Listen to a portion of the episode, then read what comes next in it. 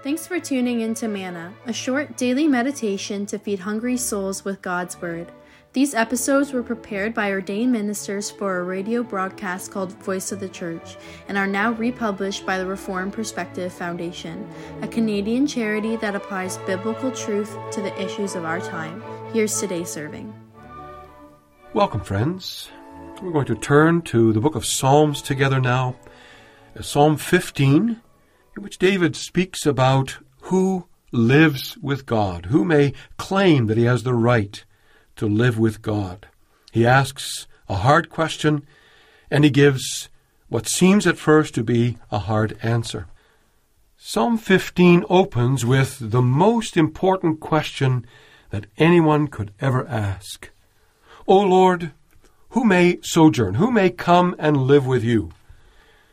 This is about salvation. This is about eternal life. But by the time we get to the end of the psalm, the answer to David's question seems to be no one can sojourn, no one can go and live with God. Because it sounds like you have to be perfect to live with God, and no one is perfect. So the conclusion seems to be no one has a hope of ever living with God in this world or in the world to come. But David's not asking, Lord, who's holy enough, who's good enough in himself to come into your presence? God promises eternal life to those who believe in Jesus Christ. He promises we can be his children and live with him now and forever. David is asking, Lord, who may rightfully claim that privilege? Who is welcome to sit at your table and live under your roof? Who may be sure that one day he will come and live with you forever? David says this is the kind of person who's allowed to make that claim, that he walks with God. He who walks uprightly and works righteousness and speaks the truth in his heart.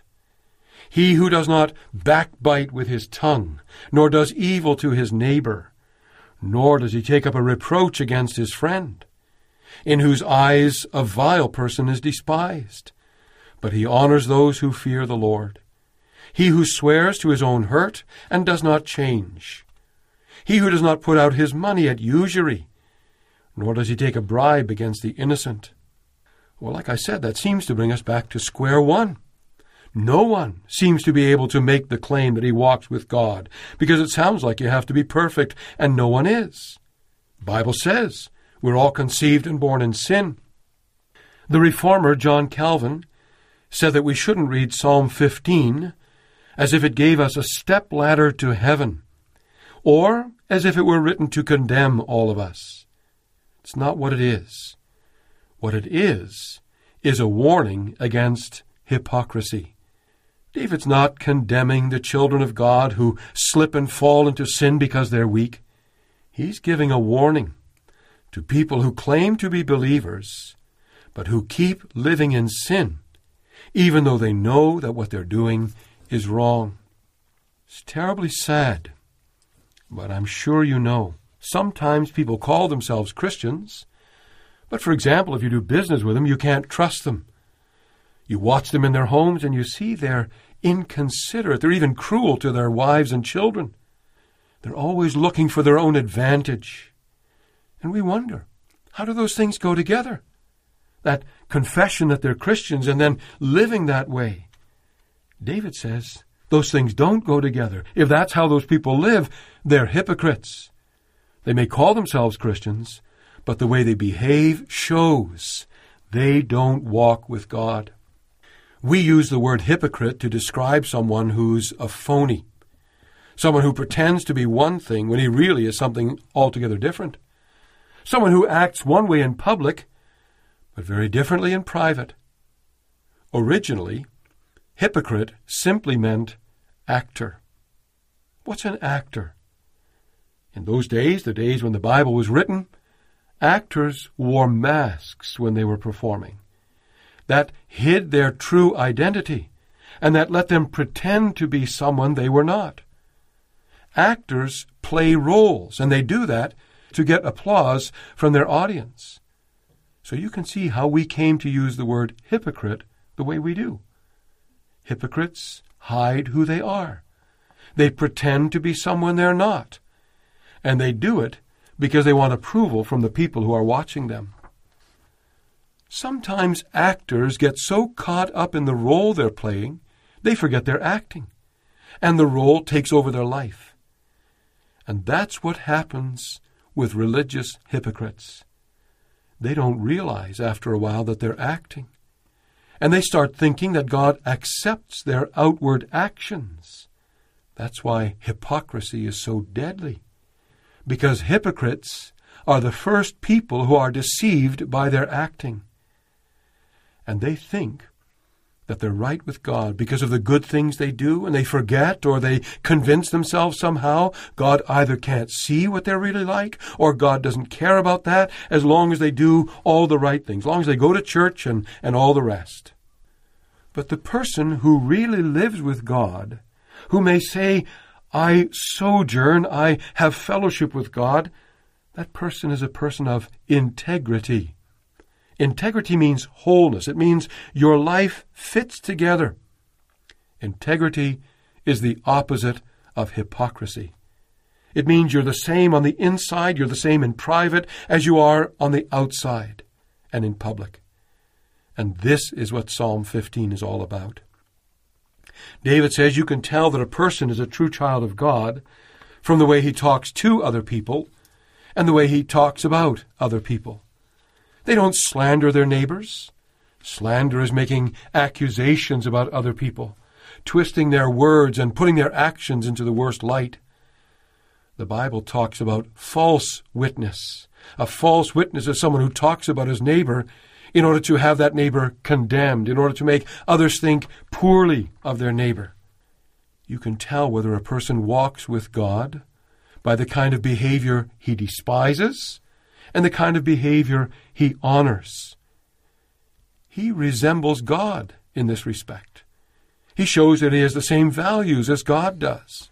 He despises what God despises, and he honors what God honors. He despises a vile man, but he honors those who fear the Lord. Vile means wicked, low, corrupt.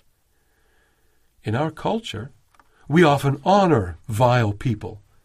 We are impressed by people who are beautiful or powerful or wealthy, even if we know they live immoral lives.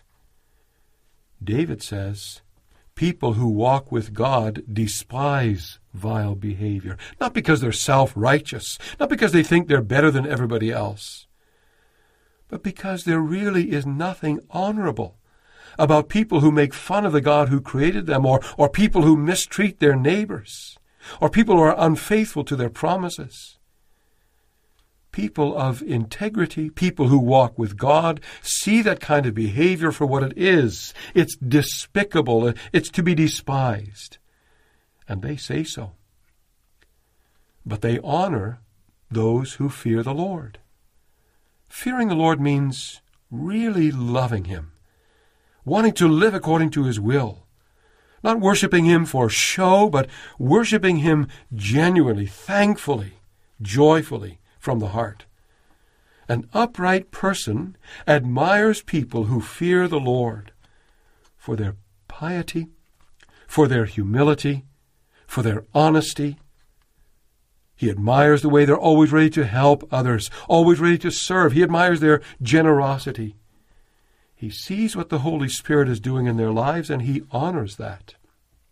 A true child of God keeps his vows. He swears, it says, to his own hurt. He keeps his vows even when it hurts him, it costs him.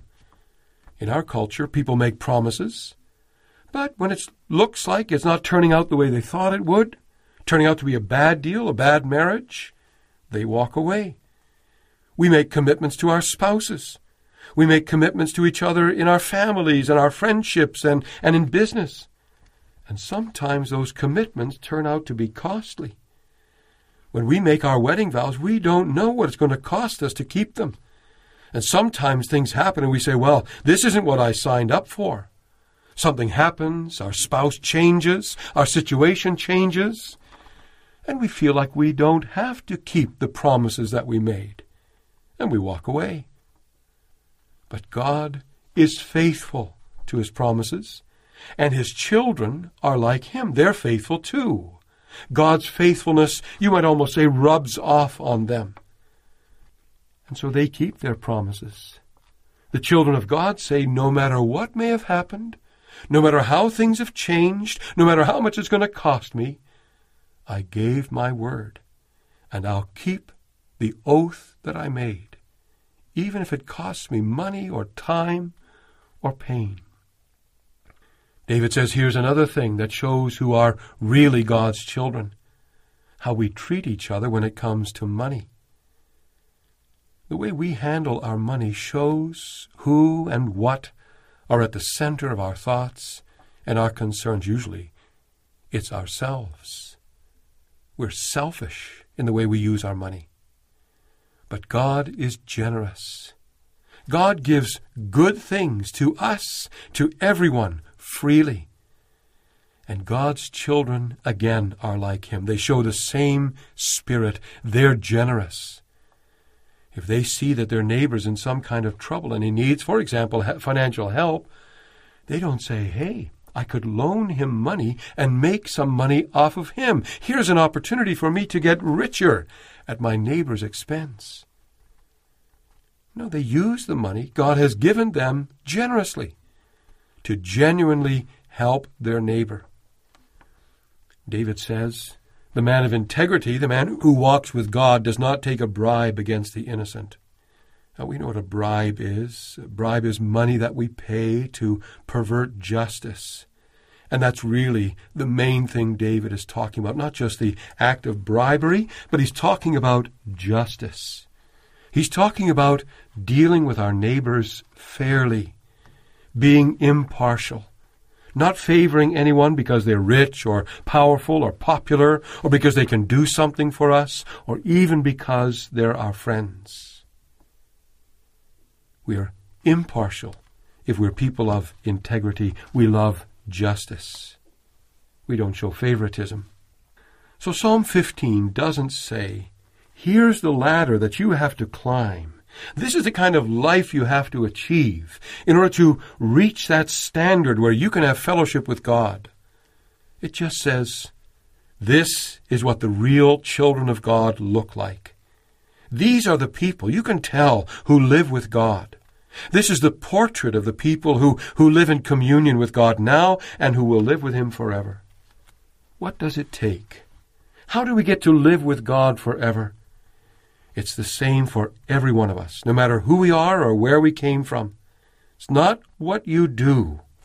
Despite what your heart tells you, despite what every other religion tells you, you don't have to earn the right to live with God. You only have to repent and believe the gospel of Jesus Christ, and God promises you Believe in Jesus Christ and you will be changed. You will become a new person. You will live as a child of God. Psalm 15 wasn't written to make us hopeless about eternal life, about living with God. Psalm 15 wasn't written to make us despair of ever having fellowship with God. Psalm 15 is a promise. It says, This is what God will do in your life if you believe his promises and live sincerely by faith in Jesus Christ. Thanks for listening.